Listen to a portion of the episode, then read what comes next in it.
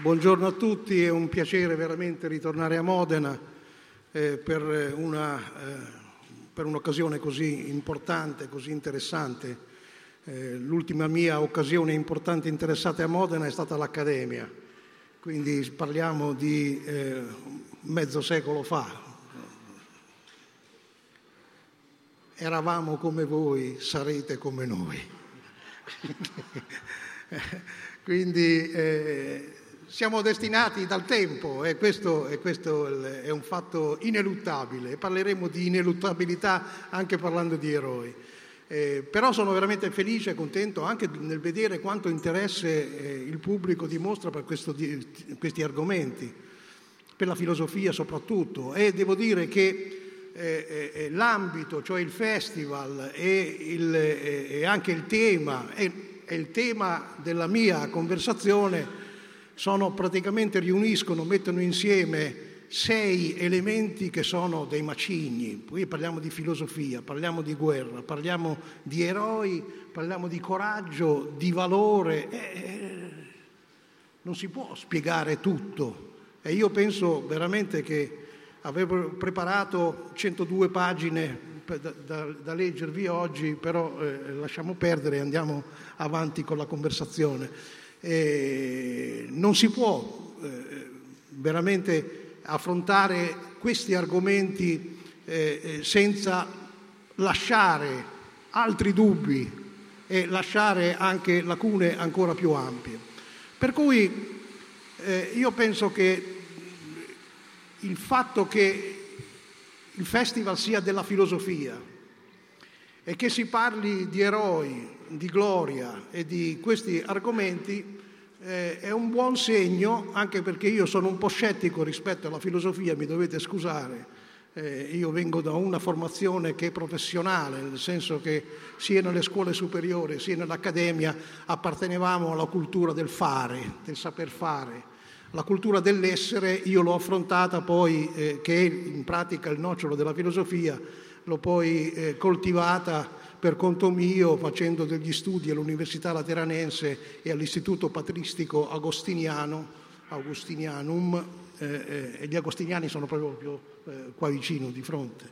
Ci stanno sentendo, perché gli Agostiniani hanno l'orecchio molto, molto fine. E quindi anche in quell'occasione, durante quegli studi, mi sono reso conto che una cosa è essere un filosofo e una cosa è fare il filosofo. Va bene, io non, io non mi sento né di essere un filosofo né di fare il filosofo, eh, però devo anche dire che è fare un appunto alla filosofia. Eh, non, non esiste una branca della filosofia dedicata alla guerra, non c'è.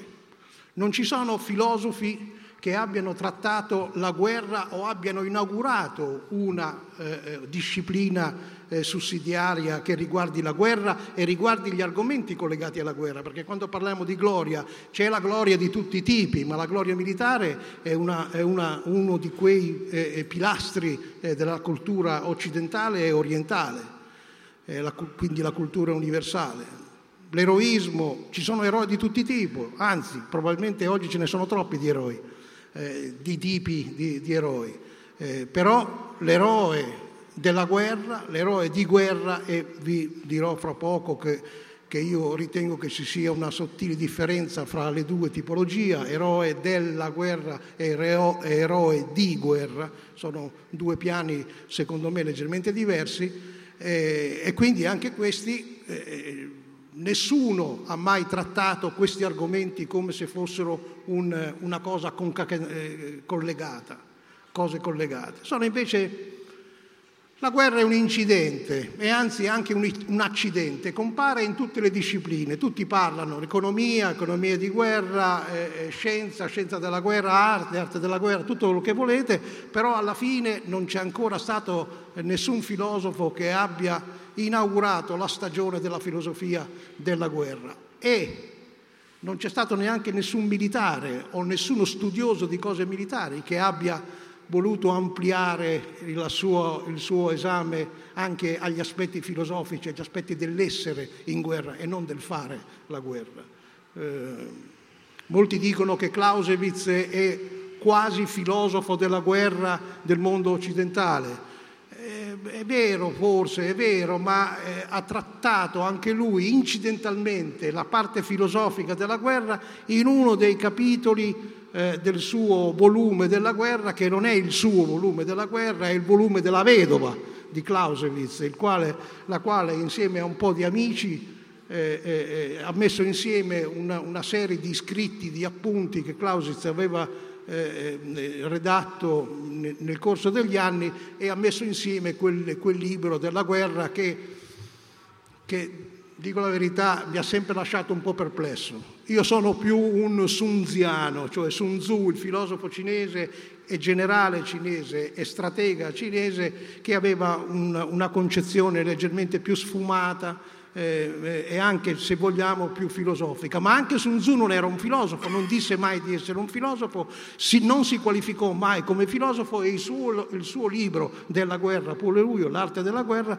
non tratta della parte filosofica della guerra, pur essendo un, altro, un alto esempio di eh, riflessione sul tipo di guerra. Quindi eh, la filosofia non so come possa eh, riuscire a sciogliere i nodi della guerra e a mettere insieme guerra, eh, gloria, eh, eroi di guerra, eroi della guerra eh, e così via. Io mh, ho letto una citazione eh, di Hans Georg Gadamer, che ha affermato che di fronte alla guerra delle armi e alla catastrofe ecologica l'uomo di cultura o il filosofo non può fare niente, niente, niente. L'ha ripetuto tre volte.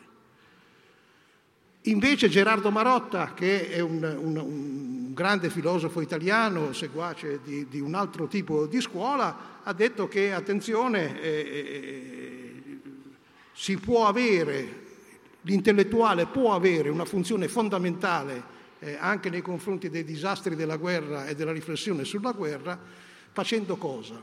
Riproponendo continuamente la storia.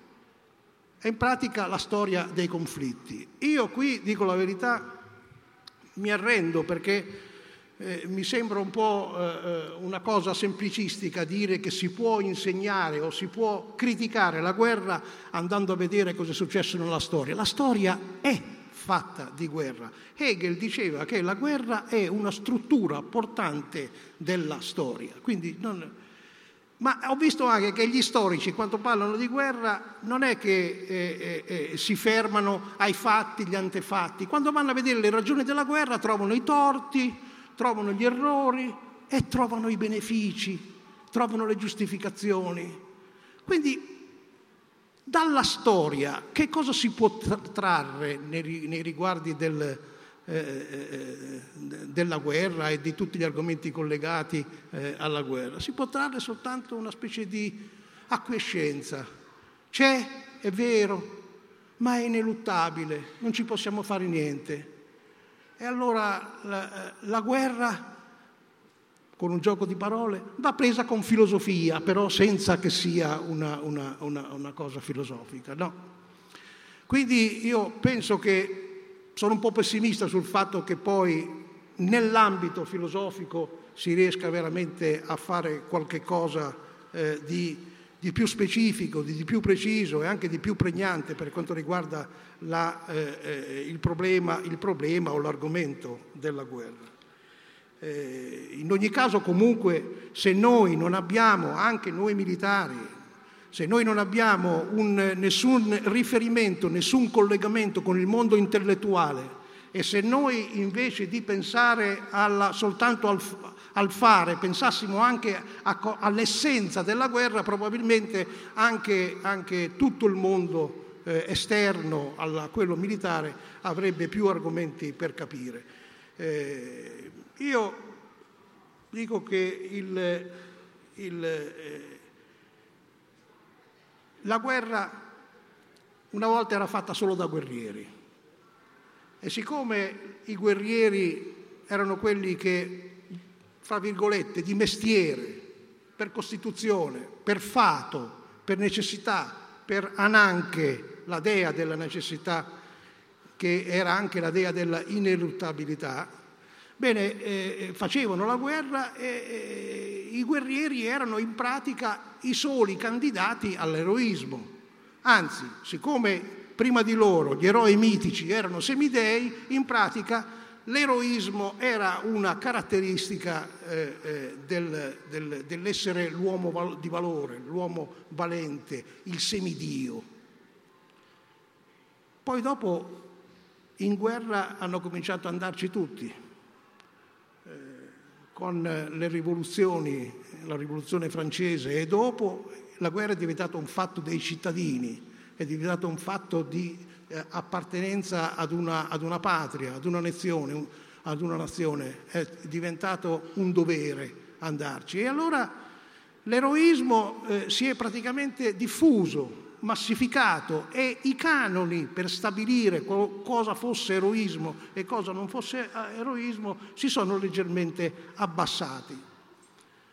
Il, eh, oggi praticamente la guerra è dappertutto, pregna qualsiasi argomento, qualsiasi attività politica, non solo militare, ma sociale e così via. E la guerra in pratica non è che tutti vanno in guerra, ma la guerra va da tutti. È la guerra che si è mossa e che è venuta e, e, e sta is, e, e soffiando sul fuoco eh, di tutte le, le... In pratica la guerra oggi non scoppia più. Avete mai più sentito è scoppiata la guerra in, in, in, in Ucraina? No, nessuno ha detto è scoppiata la guerra in Ucraina. Dicono che c'è la guerra civile in Ucraina. La guerra non scoppia più, la guerra adesso brucia lentamente e carbonizza tutto quello che incontra.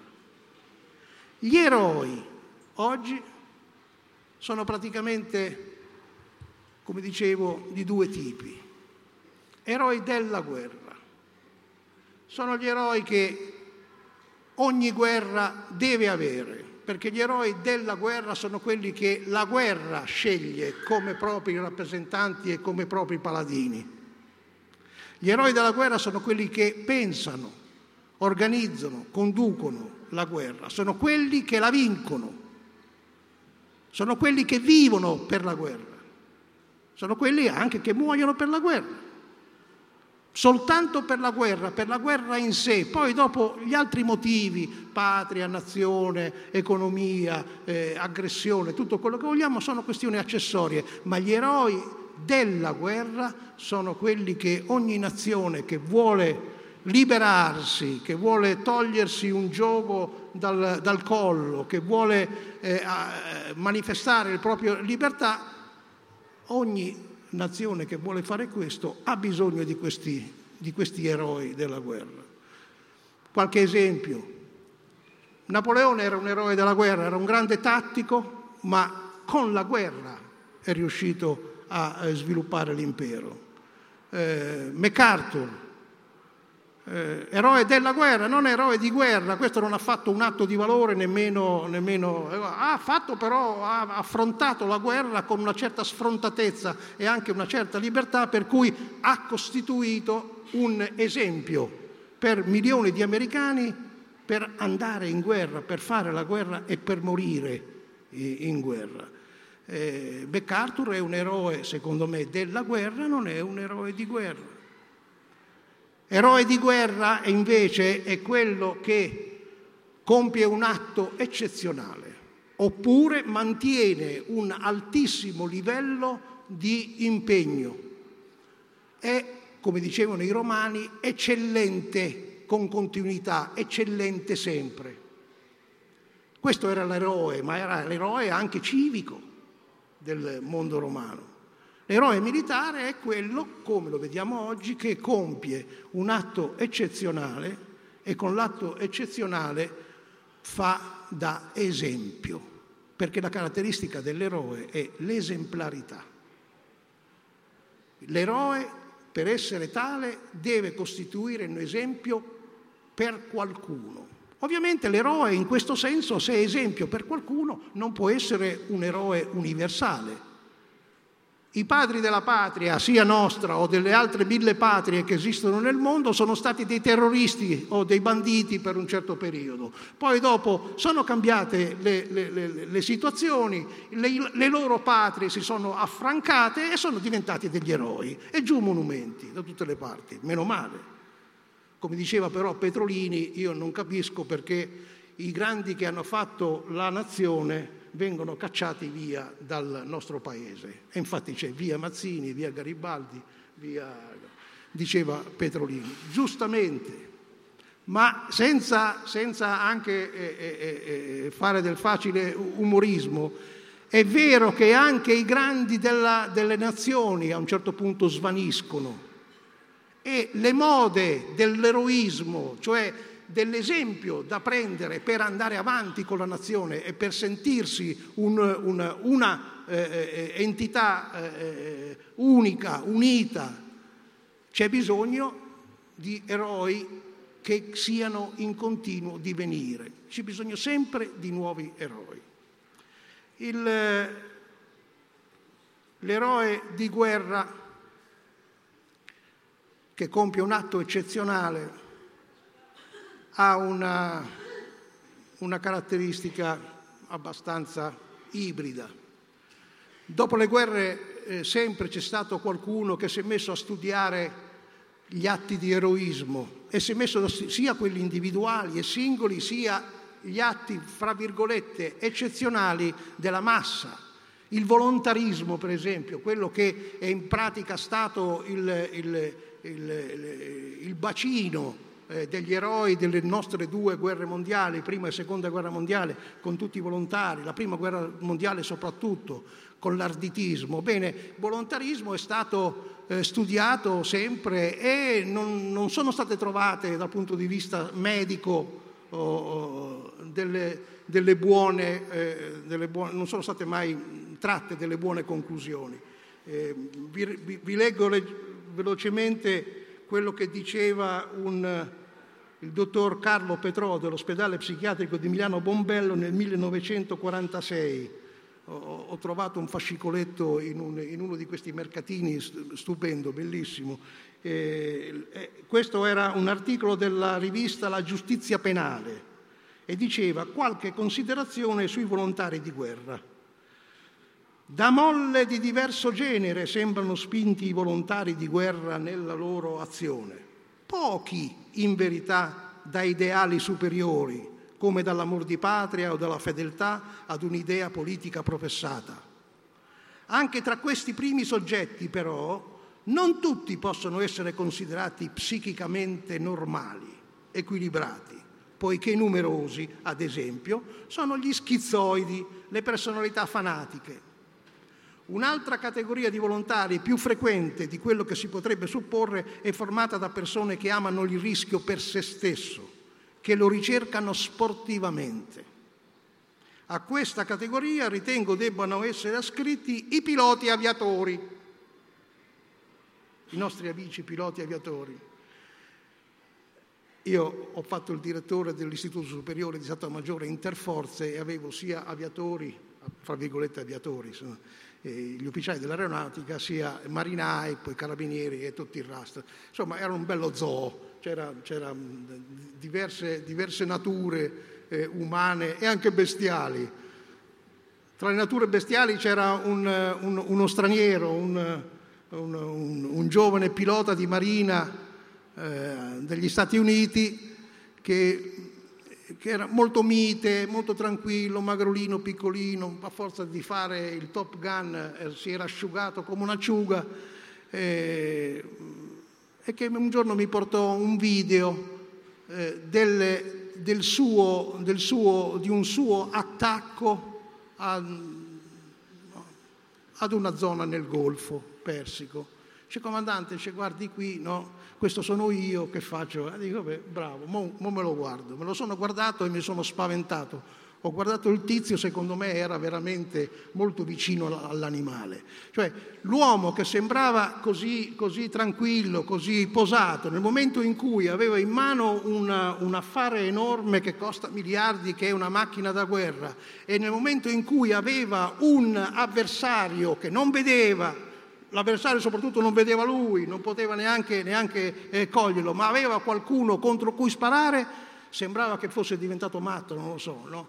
Eh, gli occhi così, eh, bestemmie, parolacce, in quel gergo militare molto, molto colorito che unisce tutti eh, gli uomini in divisa, in uniforme, e io riflettevo, forse un po' ingenuamente, dove fosse finito quel, quell'etica, finita quell'etica dell'aviatore a cui fa riferimento poi anche il dottore qua, che era cavaliere. Venivano dalla cavalleria, in realtà, dall'arma di cavalleria eh, dell'esercito italiano, ma erano cavalieri proprio anche nello spirito. Non avevano la macchina, avevano il culto della macchina. E l'avversario che loro volevano colpire non era l'uomo che stava dentro la macchina, era la macchina.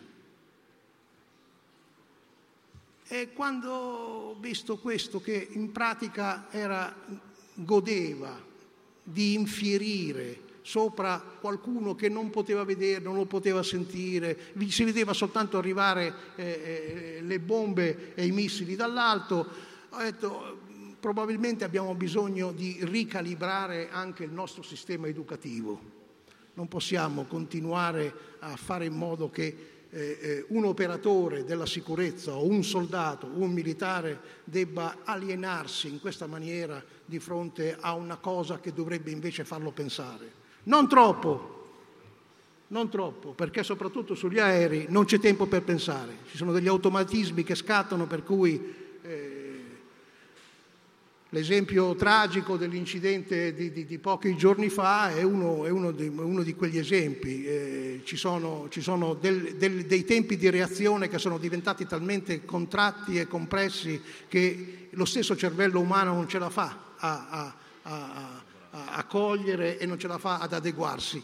Eh, Per superare questo problema, questo finisco con l'inciso, per superare questo problema dei tempi di reazione, la DARPA, che è l'agenzia di studi eh, de, della difesa e di, di innovazioni tecnologiche, sempre negli Stati Uniti, eh, ha inventato un sistema di aumento della cognizione, della capacità cognitiva del cervello umano.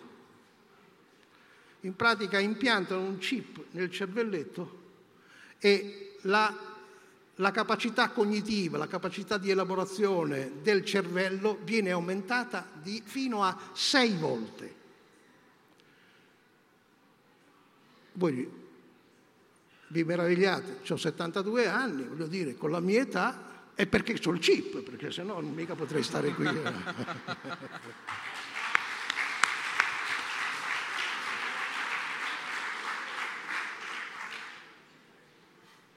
A questa categoria ritengono debbano essere ascritti i piloti aviatori perché volontariamente si espongono al rischio della vita abbracciando la carriera, almeno per quanto riguarda il tempo di guerra.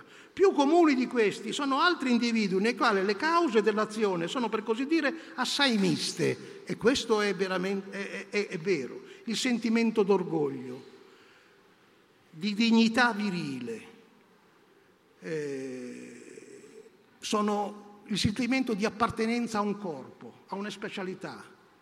Il sentimento di solidarietà con i compagni, sono tutte, tutte eh, piccole molle che contribuiscono al fatto che poi qualcuno in una situazione faccia un atto di, eh, eccezionale, un atto eccezionale che possa diventare esemplare, che possa diventare didatticamente utile come insegnamento e quindi diventare un eroe.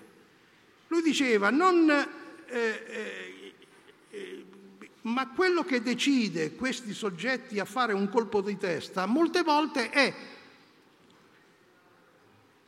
il comandante dell'Accademia, qui lo guardo ogni tanto perché noi dovremmo, dovremmo eh, è la noia di un servizio troppo monotono anche in guerra.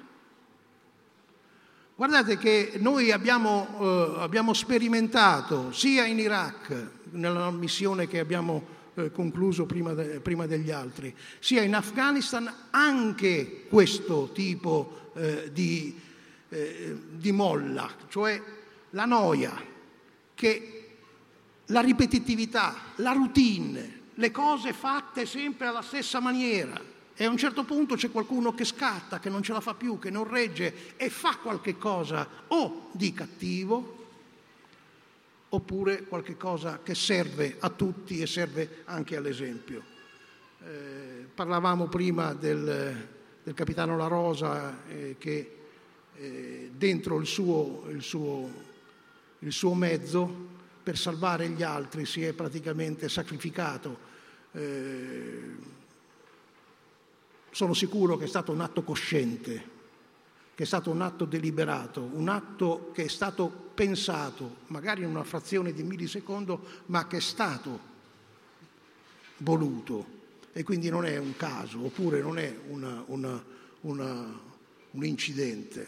Per cui, secondo me, La Rosa è uno di quegli eroi, da questo punto di vista, il cui esempio, ancorché estremo, è comunque di grande insegnamento. Ma io ho l'impressione che La Rosa sia poi l'ultimo degli eroi, perché adesso eh, arriverò, o uno degli ultimi degli eroi. E diceva, non infrequentemente però si incontrano anche fra questi soggetti degli psicopatici, il cui agire ha origine nell'anomalia della personalità, sono spesso degli individui suggestionabili, influenzabili dall'ambiente, ipereccitabili, psicopatici bisognosi di mettersi in evidenza, con personalità isteroidi, spesso dei deboli mentali, poveri di critica, che non valutano l'azione che compiono e della quale hanno poi a pentirsi. Queste persone si lasciano facilmente esaltare e sono facile preda della propaganda. E questo, e questo, la propaganda è stato uno di quei grimaldelli per eh, eh, eh, eh, indurre intere popolazioni, interi eserciti, al sacrificio, per giustificare il sacrificio, ed è stato anche ovviamente il grimaldello per dipingere l'avversario eh, come un, un elemento completamente ignobile che va soppresso, e per indurre l'avversario ad esistere, a non combattere più. La propaganda. Oggi si chiama la propaganda, non si chiama più propaganda, si chiama guerra psicologica mista con la guerra dell'informazione. In pratica si agisce sulle percezioni e sulle convinzioni delle persone, si manipolano con dei messaggi appunto percettivi e, e, e cognitivi, e, e questi, questi che sono facilmente suggestionabili sono i primi a cadere e i primi anche a rendersi disponibili ad atti eccezionali. Voluti o non voluti, ma certamente eh, non sono tutti dei matti, devo dire, devo eh, precisare che il dottor Petrò ovviamente parla da psichiatra e analizza la parte psichiatrica eh, del fenomeno. C'è anche la parte umana e ci sono altre molle che portano poi eh, eventualmente all'eroismo. Eh, una delle molle più, più, più interessanti è la necessità. Eh, se un uomo si convince che il suo sacrificio è necessario, fa qualsiasi cosa. Eh, Rumsfeld, che era segretario alla difesa con il, la presidenza eh, di Bush, Bush secondo, andò in Iraq nel duemilaquattro eh, e riunì in un capannone, in un hangar immenso, un migliaio di soldati eh, americani e, e E parlò, fece un pistolotto, il solito coso, siamo bravi, siamo i più forti, siamo il resto, e poi dopo dice, c'è qualcuno che deve fare domande, e un soldato americano che in pratica aveva, era stato eh, designato per fare la domanda, si lamentò a nome di tutti gli altri del, dello scarso equipaggiamento di cui, eh, che avevano a disposizione. Eh, disse che i giubbetti antiproiettile no, non funzionavano, che le protezioni dei mezzi erano, erano carenti, che i mezzi stessi erano più pericolosi che non, che, che non andare a, a piedi, e insomma elencò una serie di queste cose. Eh, Rumsfeld eh, apparve un po' infastidito, come era un po' burbero, un po', un po' brusco eh, l'uomo, eh, e disse... Queste, queste, questa frase: in guerra, figliolo mio, si va con quello che si ha e non con quello che si vorrebbe. I soldati ovviamente non furono contenti della risposta, perché non rispondeva, e non furono contenti neanche del fatto che quello riconoscesse implicitamente, ma anche abbastanza esplicitamente, che i mezzi erano carenti. Però si convinsero di una cosa, che erano chiamati al sacrificio, erano in pratica destinati a un sacrificio, non necessariamente eh, destinati alla vittoria, ancorché l'avessero dichiarata prima quando invece non c'era stata, e, e quindi si erano convinti di essere necessari. E di essere necessari così com'erano. Non è che c'era qualcuno che gli prometteva la luna, no, così come sei, con tutti i tuoi difetti e tutte le tue carenze sei necessario, devi fare questo perché abbiamo bisogno di te. E questa necessità, questo spirito, questo senso di essere necessari a qualcuno, a una causa, a una, a, a una patria e il resto, è una molla fondamentale per l'eroismo. L'eroe deve essere coraggioso. Eh, il coraggio, e qui è, tra coraggio e valore mi sembra che ci sia... Il, il coraggio viene dal latino, voi tutti sapete, significa aver cuore, quando il cuore era in pratica il centro di tutta l'attività eh, umana. Eh, aver cuore, aver coraggio significa saper gestire due tipi di situazioni, il dolore fisico e il dolore morale. Eh, il dolore fisico è intuitivo, il coraggio deve fare in modo che qualcuno superi i vincoli, sui limiti del proprio eh, dolore, superi anche i limiti di sopportazione, si renda conto che può superare il dolore e arrivare anche il dolore fisico e arrivare anche alla morte se il gioco vale la candela, se è necessario. Il coraggio permette di superare il dolore fisico. Il coraggio morale permette di superare le le cose più cocenti per l'animo umano. Permette di affrontare con dignità, il coraggio morale, la vergogna. Quello permette di non soggiacere al disonore. Il coraggio morale è un, una qualità che gli eroi non vogliono sperimentare. E infatti fanno di tutto per incrementare il proprio coraggio fisico, per spingere agli estremi le capacità del proprio coraggio fisico, per non andare a sperimentare il coraggio morale. Non vogliono gli eroi, i combattenti, i guerrieri veri, non vogliono assolutamente misurarsi con la vergogna, non vogliono misurarsi con il disonore, quelli veri. Quindi il coraggio fisico rimane la, la, la, la, la qualità, la caratteristica fondamentale perché il corpo non faccia da scudo alle debolezze anche dell'animo o ai momenti di debolezza in cui l'animo può essere trascinato.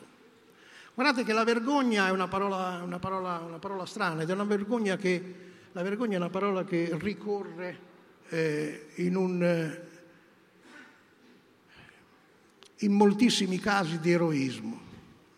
Eh, faccio un esempio. l'otto settembre del millenovecentoquarantatré si è sfasciato l'esercito italiano, si è sfasciata l'Italia, si è divisa in due. Eh, Molti di questi militari che si trovavano senza ordini, che si trovarono da un momento all'altro in una situazione che non avevano mai previsto, eh, provarono un senso di vergogna per una cosa abbastanza evidente. Ai loro occhi l'Italia aveva tradito l'alleato eh, tedesco. E per togliersi, per non misurarsi con questo senso di vergogna, molti agirono e reagirono eh, con, in modo diverso. Ci furono quelli che se ne fregarono, pensarono soltanto a se stessi, la propria incolumità, e se ne andarono. Ci furono quelli che si schierarono, ci furono quelli che diventarono martiri per, non, per riscattare questo tipo di senso di vergogna. Eh, la decima M A S, e qui dagli aviatori passiamo ai nostri amici marinai, la decima M A S, che era una unità di elite, una unità eh, fondamentale, aveva fatto... aveva fatto da partire dal, dagli, dagli arditi incursori eh, della Marina della Prima Guerra Mondiale, aveva fatto azioni fondamentali. Gli incursori di Marina hanno trentadue medaglie d'oro al valor militare, trentadue, per un corpo che quando era stato grande non aveva più di quattrocento persone. E tra prima e la seconda guerra mondiale eh, voglio dire, è in pratica il corpo eh, più decorato al, alla, con medaglia d'oro al valor militare di tutte le forze armate italiane, italiane in relazione ovviamente alla percentuale eh, degli effettivi. Bene, eh, la decima M A S si spaccò in due l'otto settembre del millenovecentoquarantatré. Junio Valerio Borghese, che era il comandante, Eh, a questi uomini che erano arditi, che erano stati addestrati ad agire insieme, ad agire per nuclei, ad agire per solidarietà, ad agire nell'interesse del corpo prima di tutto, nell'interesse e nella salvaguardia dello spirito di corpo e nella salvaguardia della dignità, in quanto combattenti, eh, anche loro si divisero in due. Junio Valerio Borghese li riunì, erano quelli rimasti alla Spezia, che erano in pratica nell'area della, della poi costituita eh, Repubblica Sociale, eh, e lasciò scegliere a loro: scegliete voi se rimanere al fianco dei tedeschi oppure passare da altra parte e andare via. La metà di quelli che erano presenti alla Spezia in quel periodo decise di non stare con la decima M A S e andarsene. Ma anche loro sentivano il sentimento di vergogna per quello che stavano facendo, per quello che si sarebbe, sarebbe poi stato. E qui a Modena c'è il professor eh, Serra, Roberto Serra, mi sembra, che ha scritto di recente, mi sembra che è stato appena pubblicato, è stato pubblicato, comandante, è stato pubblicato un libro che tratta della decima, pars, eh, della decima M A S, l'ultima missione, Orione, l'ultima missione della decima M A S. È, è ultra novantenne, penso che sia, è qui, è modenese, ha scritto questo, questo libro di ricordi in forma di romanzo, un romanzo autobiografico, eh, toccante, intelligente, bello, eh, e anche lui in pratica mette in evidenza che questi uomini che avevano avuto l'insegnamento eh, più alto dal punto di vista etico, dal punto di vista professionale, eh, si sentirono la vergogna addosso, la vergogna di aver tradito un, un avversario. Ma c'era anche un altro tipo di vergogna, la vergogna che Qualcuno, che qualcuno chiedesse loro di combattere contro altri italiani. Non si possono mettere eh, dei soldati, soprattutto gli soldati di elite, in, in queste condizioni. E secondo me l'esempio della decima M A S in, in quel momento, con la spaccatura in due di quelli che rimasero e di quelli che se ne andarono, è l'esempio fondamentale della eh, dignità umana, la dignità di essere fedeli, la dignità di non combattere contro i propri connazionali, contro altri italiani. Eh, eroi, certo, la decima M A S aveva avuto, come ho detto, trentadue medaglie d'oro, quindi era una fucina di eroi, una fucina di eroi che erano anche Cavalieri nel senso che diceva eh, come, come, come cavalieri potevano essere quelli dell'aria, avevano un'etica di carattere militare. Quando eh, il capitano Rossetti eh, in, in, a Pola affondò eh, una nave austriaca, affondò, minò, portò una sua bomba, una mignatta sotto la... la chiglia della nave e avvertì il comandante, perché si era reso conto all'ultimo minuto che quella nave non era più austriaca, l'austriaca l'aveva ceduto alla Serbia-Croazia che era alleata dell'Italia, per cui era una nave che era in italiana. Allora corre dal, dal, dal, dal comandante, il comandante lo sta a sentire, fa evacuare la nave, la nave Eh, dopo un po' però la mignatta non, non esplode, niente esplode, pensano che siano un falso allarme, pensano che sia un inganno, qualcosa del genere. Il comandante fa salire una buona parte di, tutto, di tutti i passeggeri che c'erano sulla nave e la nave scoppia. trecento e passa morti, in quella maniera. Muore anche il comandante della nave. Bene, l'idea che l'incursione subacquea potesse essere asimmetrica e potesse porre dei problemi di etica militare se l'era posto Leonardo da Vinci. Quando studiava gli elementi per l'attacco subacqueo contro le navi per, la, per conto della Repubblica di Venezia, lui pose un, un, un vincolo. Bisogna essere sicuri di non colpire delle persone innocenti. Per cui prima di far esplodere bisogna andare dal comandante e dare l'ultimatum. Se intra tot tempo voi non vi renderete, sarete buttati a fondo. Avvertire. Paoletti lo fece, questo, questo, questo, questo atto, e fu decorato di medaglia d'oro al valor militare e ricevette qualcosa come seicentomila lire di premio. Lui non rifiutò ovviamente la medaglia d'oro al valor militare, ma dette le seicentomila lire, una fortuna per quei tempi, cioè stiamo parlando della Prima Guerra Mondiale, alla famiglia del comandante della nave che aveva affondato. Piccoli gesti importanti che fanno vedere come l'eroe, oltre al coraggio, deve avere anche il valore, il valore personale, il valore eh, individuale, qualcosa che lo qualifichi soprattutto come uomo con la U maiuscola e non soltanto come eh, strumento.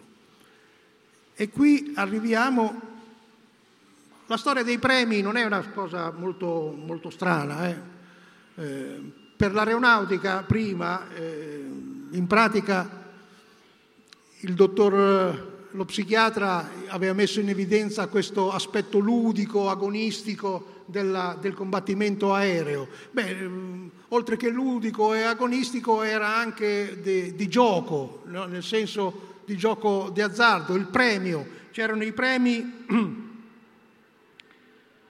a partire dal quarantatré si dette il, i premi in denaro, cinquemila lire a un pilota per ogni aereo abbattuto, mono o bimotore, quindicimila lire per un quadrimotore, centocinquantamila lire per una nave mercantile affondata, e cominciava a essere un, un bel incentivo, e duecentocinquantamila lire per una nave da guerra affondata. Gli incentivi c'erano, ma sono incentivi veramente di gioco. Altri eroi e altre specialità in realtà di premi non ne avevano, avevano soltanto la certezza di rischiare molto, la quasi certezza di non riportare la pelle a casa, e comunque si dedicarono lo stesso. Tra gli eroi che forse lo psichiatra avrebbe considerato eh, come, eh, come un pazzo, e e per certi versi era veramente strano, eh, nell'esercito abbiamo avuto Enrico Toti. Cioè, io sorrido perché Enrico Toti mi, fa, mi, mi riempie il cuore eh, di, di gioia. È morto con la stampella, tutto il resto, non sappiamo se la stampella veramente sia stata lì, se sia stata messa un, eh, in mano, se sia soltanto un'allegoria, ecco, no, non ha importanza. Ma quello che mi fa, che mi fa eh, così, mi incuriosisce e mi, e mi diverte da un certo punto di vista è proprio il personaggio Enrico Toti, eroe, eroe di tutti, cioè l'unico eroe che voi vedete in giro per tutta l'Italia, eh, nei monumenti. Altri eroi di carattere militare, vabbè, non, non è che ce ne sono tantissimi di monumenti. Garibaldi lasciamolo a parte, eh, e poi Garibaldi mica è solo nostro, di due mondi e forse tre. Se fosse vissuto oggi sarebbe stato un, un, un eroe della galassia, una specie di Jedi, no? Che va in giro con, con il laser. Il, l'Enrico Toti, eroe dell'esercito italiano, eroe degli italiani, di guerra. Enrico Toti non era militare, aveva fatto il soldato in marina. Si era rotto, si era, aveva perso una gamba, gli era stata amputata in un incidente, era un ferroviere, in un incidente alla stazione di eh, Colleferro. Un, un vagone, mentre sganciava un vagone, un mangione gli è impiccato nella gamba ed gli è stata amputata la gamba. Quando scoppia la guerra non poteva essere richiamato, assolutamente, era, era completamente invalido. Ma prima della guerra e per alcuni mesi dura, durante la guerra, questo signore pa- si costruisce una bicicletta a ruota fissa e con una gamba va in bicicletta. Fa un giro da Colleferro, Anagni, dite voi, Monte Cassino, forse un po' di salita, non, non la fa. Va in Finlandia. Attraverso, dalla Finlandia va in Egitto, in bicicletta, senza un quattrino, senza una lira. Per fare un po' di soldi faceva il cuoco, faceva il pizzaiolo, ha fatto anche spettacoli, avanspettacolo, e si misurava come l'uomo forzuto e l'uomo che con una gamba rifaceva fare una cosa. Una, una, una, una. Scoppia la guerra e scoppia la guerra e lui si presenta e vuole essere richiamato, non se lo fila nessuno. Lui in bicicletta va al fronte da Roma. In bicicletta va al fronte, si mette a disposizione dei comandanti che stavano lì. Questo, qualcuno gli dà da portare un messaggio da una parte, le lettere, il postino, tutte queste cose. E lui va avanti e dietro per le trincee, per i cosi, in bicicletta, sempre con questa bicicletta a coso fisso, fino a quando un comandante di battaglione, Bersaglieri, non lo adotta. Visto che nessuno lo voleva arruolare, questo se lo adotta. Senti, guarda, ti faccio bersagliere ad onore. Mi gli prende il, il, il cappello col piumetto e glielo mette sul cranio. E così Enrico Toti diventa bersagliere. Non era mai stato. E così Enrico Toti si trova sulla trincea, in combattimento, insieme a quei bersaglieri che lo avevano onorato della loro specialità. Era realizzato.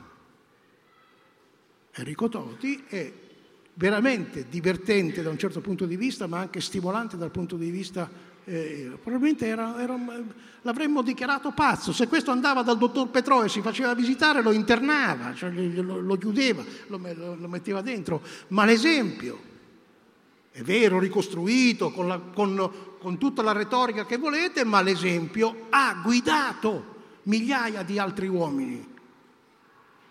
Nella seconda guerra mondiale Enrico Aurelio Zamboni, di qua, di vicino Reggio Emilia, fece un atto più o meno equivalente a quello di Enrico Toti. Una raffica di mitragliatrice gli tagliò, gli segò il braccio, gli rimase penzoloni con quei brandelli di carne attaccato, e questo prese il, il, questo brandello e lo tirò contro un, una postazione avversaria. Lui era un mitragliere, bersagliere anche lui, e lo, e lo, e lo, qual era la molla che spingeva lui? La certezza di morire? Oppure la certezza di emulare Enrico Toti? No, era il fatto che scatta a un certo punto dentro l'uomo la voglia, il desiderio, il bisogno, la necessità di fare qualcosa che rompa la routine, che sia anche di esempio. Eh, Nel millenovecentonovantanove la rivista Time in America stilò una classifica o un elenco delle cento personalità del ventesimo secolo, millenovecentonovantanove e inizio del ventunesimo secolo. Questi, vabbè, chiudiamo, facciamo, vediamo quali sono le cento personalità più importanti della, del secolo che sta spirando. Tra queste cento personalità le istituì delle categorie e così, per esempio, con un'accurata selezione tra i capi e rivoluzionari, questa categoria, eh, ci, misero, ci mise dentro Lenin, Gandhi, Mao, Churchill, Hitler, Khomeini, i Roosevelt e la Thatcher. Bella. Tra gli artisti il primo è Picasso, e, e, e, lì non si discute. Tra i costruttori e titani figurano Amedeo Peter Giannini, fondatore un, un, un, di origine italiana, fondatore della Bank of America. Eh, Lucky Luciano, tra i titani, cioè questo è il gangster. Nella categoria unica eroi e icone, ah, e qui viene fuori, compaiono venti personaggi, ve li dico tutti. Questi, secondo la rivista, avevano contraddistinto il secolo per coraggio, dedizione agli altri, esempio, esuberanza, sovrumana abilità e grazia sorprendente. E grazie. Questi eroi erano il pugile Muhammad Ali, vabbè, Lady Diana, Anna Frank, il predicatore evangelista Billy Graham, il rivoluzionario Ernesto Che Guevara, i Kennedy, la sordomuta Helen Keller, l'attore Bruce Lee, il trasvolatore Charles Lindbergh, il primo politico americano gay Harvey Milk, gli alpinisti Hillary e Torgai, l'attrice Marilyn Monroe, la suffragetta Emmeline Pankhurst, Madre Teresa di Calcutta, l'attivista afroamericana Rosa, ro, Rosa Parks, il calciatore brasiliano Pelé, il fisico nucleare russo Andrei Sakharov, il giocatore di baseball J, Jackie Robinson e l'alcolista redento Bill Wilson. Siamo a diciannove. Il ventesimo, di buono sarà. Il ventesimo secolo è stato il, il secolo delle guerre mondiali, delle grandi carneficine, di tutti i tipi di guerre. Ci sarà, insomma, mo viene fuori il soldato. Sì, viene fuori il soldato. Viene il G I. Il G I americano. Voi sapete che G I sono le, eh, le iniziali del, delle parole government issue, cioè fornito dal governo, appartenente al governo. E G I stava su tutti i capi di eh, equipaggiamento dell'esercito americano. Quindi il soldato era in pratica, in pratica una proprietà governativa. Questo è il G I. E il G I, ecco, in questa categoria di eroi e icone compare il G I generico americano. O trenta milioni di morti durante la seconda guerra mondiale, non, non, i milioni di morti della prima, non, cioè, le migliaia, centinaia di migliaia di, di soldati e di non soldati, di civili ammazzati, voglio dire, non c'è nessuno di questi che possa appartenere alla guerra e non c'è nessun eroe di guerra che possa comparire tra i venti personaggi che hanno costituito eroi ed icone del ventesimo secolo. Il fatto è che l'eroe è cambiato. Il, il senso dell'eroismo è cambiato. E questa, e questa lista vi dà l'idea che già alla fine del ventesimo secolo si ha quasi vergogna a parlare degli eroi di guerra. Sembra, non sembra politicamente corretto parlare di eroi di guerra, non sembra politicamente corretto parlare di guerra. E allora la guerra viene camuffata, viene nascosta. si parla di operazioni di pace. Gli eroi di guerra non sono più eroi di guerra, sono eroi di pace. Guardate che è una, è una, è una cosa. Cioè quelli che muoiono frantumati eh, sopra una bomba o un'altra cosa sono eroi. È vero, sì, certo. La missione umanitaria, certo, la missione, ma questo, il suo atto eccezionale di eroismo, l'ha compiuto. E non per essere umanitario. La missione umanitaria. Ma se tu voi prendete un uomo qualsiasi, gli, date, gli affidate una missione umanitaria e lo fiondate in un campo di battaglia, non ho capito, questo cosa fa, l'umanitario o fa il guerriero o fa la guerra? Per quanto riguarda lui, quello deve sparare. Per quanto riguarda lui, deve essere sparato, se lo deve aspettare, non è possibile. E non è possibile che qualcuno lo inganni dicendogli guarda non ti preoccupare, tu non stai facendo la guerra, stai facendo l'azione umanitaria per la pace. Quello, se ci crede, è così fesso da crederci, non c'è nessuno che ci crede, è così fesso da crederci, rischia di più degli altri. Si crede di essere in un altro mondo. È cambiata la guerra, è cambiato l'eroe e oggi tutti sono eroi.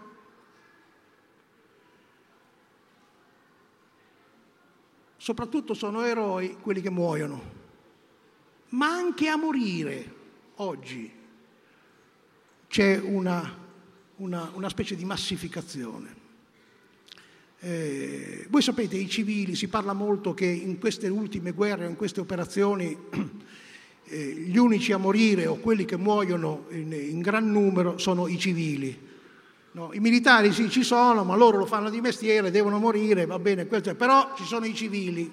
Bene, anche questo viene superato. Il generale Eisenkot israeliano nel duemilaundici tirò fuori la teoria che per quanto riguardava Israele, tutti i popoli che contrastano Israele sono costituiti da avversari, da nemici. Non necessariamente distinti in militari e civili, tutti, anche i civili. Nel duemilatredici Eisenkot è diventato capo di Stato Maggiore delle forze di difesa di Israele e ha cominciato a pianificare e condurre quella che ancora oggi è in, in, in azione, eh, la campagna eh, contro Gaza eh, o su Gaza. Bene, Eisenkot